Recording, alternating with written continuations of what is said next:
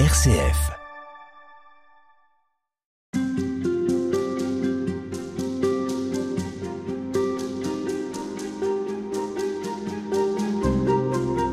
Père Emmanuel Decaux, bonjour. Bonjour madame, bonjour à tous. Vous êtes euh, vicaire général du diocèse de Grenoble et Vienne. Tout à fait. Vous faites partie du conseil épiscopal de l'évêque de ce diocèse, le Père Jean-Marc Echen.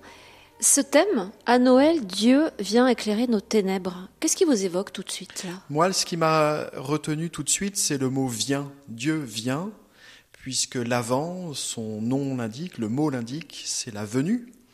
Donc Dieu vient, et donc euh, pour moi, l'avant euh, et ce thème-là, il évoque spontanément l'espérance puisque dans la Bible et dans notre tradition euh, juive et chrétienne, l'espérance ne vient pas euh, de la capacité de l'homme à se projeter dans un futur positif quand bien même le présent est difficile, mais l'espérance euh, juive et chrétienne dont la Bible porte la trace et que toute notre tradition pour nous chrétiennes nous, nous donne de vivre, l'espérance c'est Dieu qui vient au devant cette fameuse euh, remarque de Jésus, euh, le royaume est là, au milieu de vous. Dieu vient. Donc l'avant, Noël, pour moi, c'est vraiment la célébration de cette venue de Dieu, venue qui a pris une forme tout à fait particulière il y a quelques 2000 ans euh, dans l'incarnation de Dieu, dans la personne de Jésus de Nazareth, le fils de la Vierge Marie, mais il vient chaque jour, j'allais dire, et c'est ce qu'on célèbre à Noël on célèbre la venue de Dieu au devant de son peuple parce que Dieu nous aime et qui veut nous ouvrir un chemin d'amour et de vie. En quoi est-ce que c'est une lumière? En quoi est-ce que cet enfant qui va être accueilli là dans quelques jours, en quoi est-ce qu'il nous éclaire? Il ouvre une perspective. La lumière, je la vois, enfin l'image que j'ai en, c'est une lumière au bout d'un tunnel. On traverse un tunnel et on voit bien dans nos vies, dans nos histoires personnelles et dans l'histoire de notre humanité et encore plus euh, dans les temps qui sont les nôtres, enfin encore plus, j'en sais rien, mais en tout cas dans les temps qui sont les nôtres, on voit bien qu'il y a euh, bien des, des, souffrances, bien des difficultés, et Dieu vient un peu comme une lumière qui, euh, au loin, ouvre une perspective, ouvre un chemin, trace une route pour euh, justement ne pas rester enfermé dans cette logique de ténèbres, mais se dire que au-delà de nos difficultés du quotidien, euh, le Seigneur euh, propose un chemin qui nous permet d'envisager d'une une comment un dépassement des difficultés. Mais est-ce que cette lumière, elle recule au, au fur et à mesure qu'on avance? Parfois, on a un peu l'impression que on s'en approche, mais en fait non, elle est toujours pas là le tunnel il est quand même très long, quoi. Oui, euh, j'aime bien l'image et en même temps, en vous écoutant, je me dis que, vous savez, euh, quand on passe, euh, comment dire, du grand jour à, à, la nuit ou à la pénombre, il faut qu'on s'habitue à la lumière particulière d'une bougie. Il y a une lumière qui est tout à fait particulière et on se dit on verra rien parce que bah, il n'y a plus d'électricité cette nuit chez moi parce qu'il y a une tempête ou je ne sais quoi, on va plus rien voir. Donc il faut s'y habituer. Mais en fait, euh, la lumière que Dieu nous propose, nous offre, lui qui s'offre, disons, comme une lumière, il faut qu'on apprenne à voir avec cette luminosité particulière qu'est la présence, la venue de Dieu. C'est sûr que la présence de Dieu, elle ne nous éclairera jamais comme un spot de 5000 watts. C'est ça, c'est pas euh, une lumière éblouissante. Non, vous savez, dans, dans, il y a cette très belle prière de, du cardinal Newman, où le cardinal Newman dit euh, Auparavant, j'aimais voir au loin, je ne sais plus quels sont les, les mots exacts, J'aimais voir au loin, ça me rassurait, j'avais besoin de ça, de cette vision à longue distance. Et puis j'ai appris, dit-il, à marcher avec une vision peut-être plus courte dans le pas à pas du quotidien.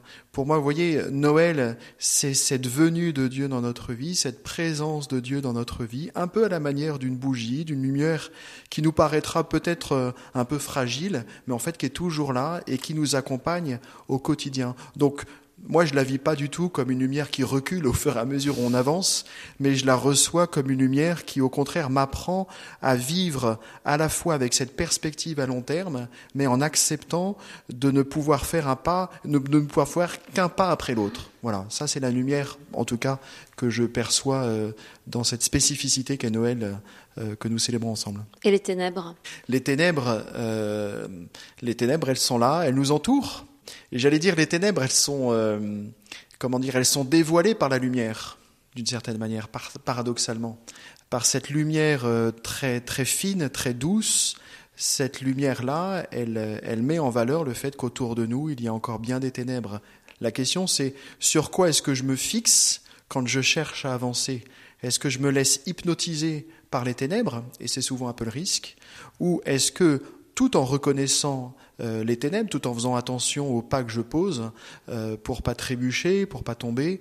Euh, comment dire Je dois faire un effort, et c'est là qu'est comment dire le saut de la foi chrétienne, qui est d'accepter de mettre ma confiance dans la lumière telle qu'elle m'est offerte pour faire le pas du quotidien. On peut être hypnotisé par les ténèbres, on peut être hypnotisé par les forces de mort qui nous entourent ou qui sont en nous.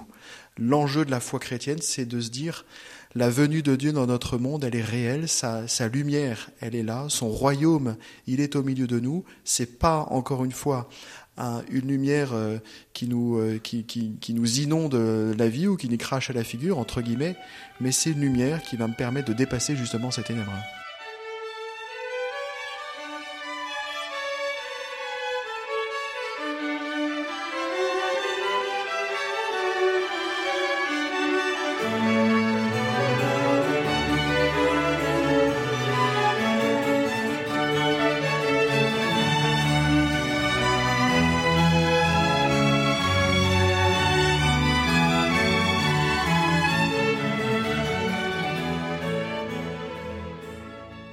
À quel moment est-ce que vous en faites l'expérience Dans la prière quotidienne.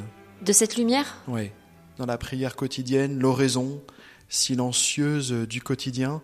Euh, c'est là, en tout cas, c'est comme ça que euh, j'ai avancé dans, mon, dans ma vie spirituelle et dans les choix qui ont été les miens, euh, notamment celui de consacrer ma vie au service de l'Évangile. C'est vraiment dans l'expérience, au cœur de l'expérience du silence intérieur et du dialogue intérieur avec le Seigneur que, que j'ai appris à découvrir euh, cette présence ou à m'habituer, pour le dire comme avec les mots qu'on utilisait tout à l'heure, à m'habituer à cette présence, cette lumière ténue mais très forte en réalité, qui me permet encore une fois de ne pas me laisser euh, euh, hypnotiser par les, les difficultés ou l'inconnu, mais d'avancer de manière sereine sur le chemin de ma vie.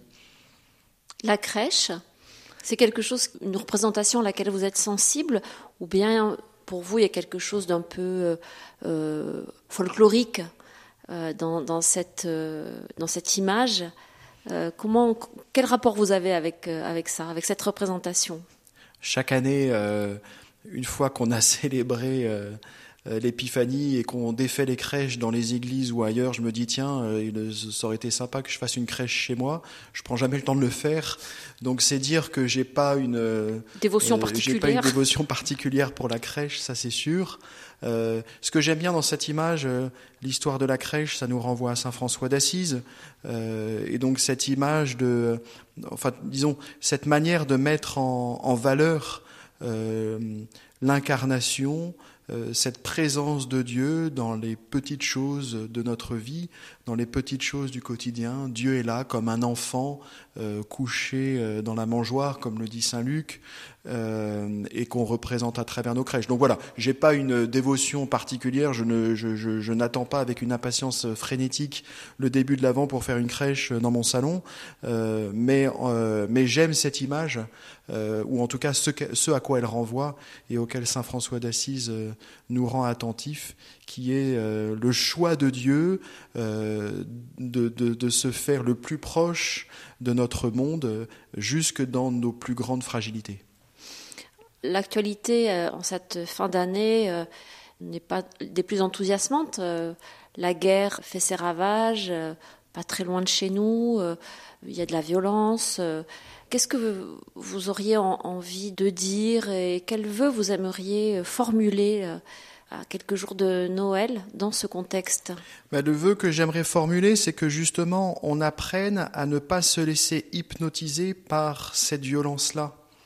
Et que tout en sachant ce qui se passe, ou au cœur de ce qui se passe et de ces violences-là, par la foi, nous soyons chacun, chacune d'entre nous capables de, de, rendre hommage ou de faire droit aux personnes qui, de manière souvent toute simple, comme cette lumière dont on parlait tout à l'heure, sont des acteurs de paix ou cherchent à être des acteurs de paix euh, dans leur réalité quotidienne. Donc ça peut être, et on le voit bien au moment de Noël en plus, où euh, des rassemblements en famille sont pas toujours aisés, c'est pas toujours facile, parfois dans des familles qui ont des histoires complexes. Et quelle famille n'a pas euh, une histoire ou un aspect de son histoire complexe?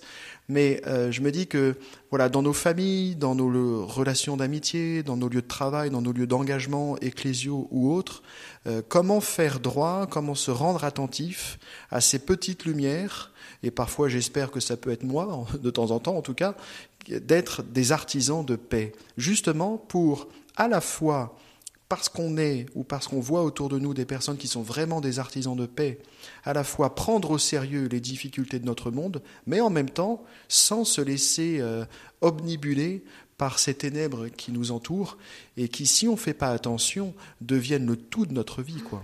Donc c'est, euh, vous appelez à l'espérance finalement. Oui, oui. Bah, la confiance et l'espérance. J'appelle à l'espérance, oui, et à et à l'action.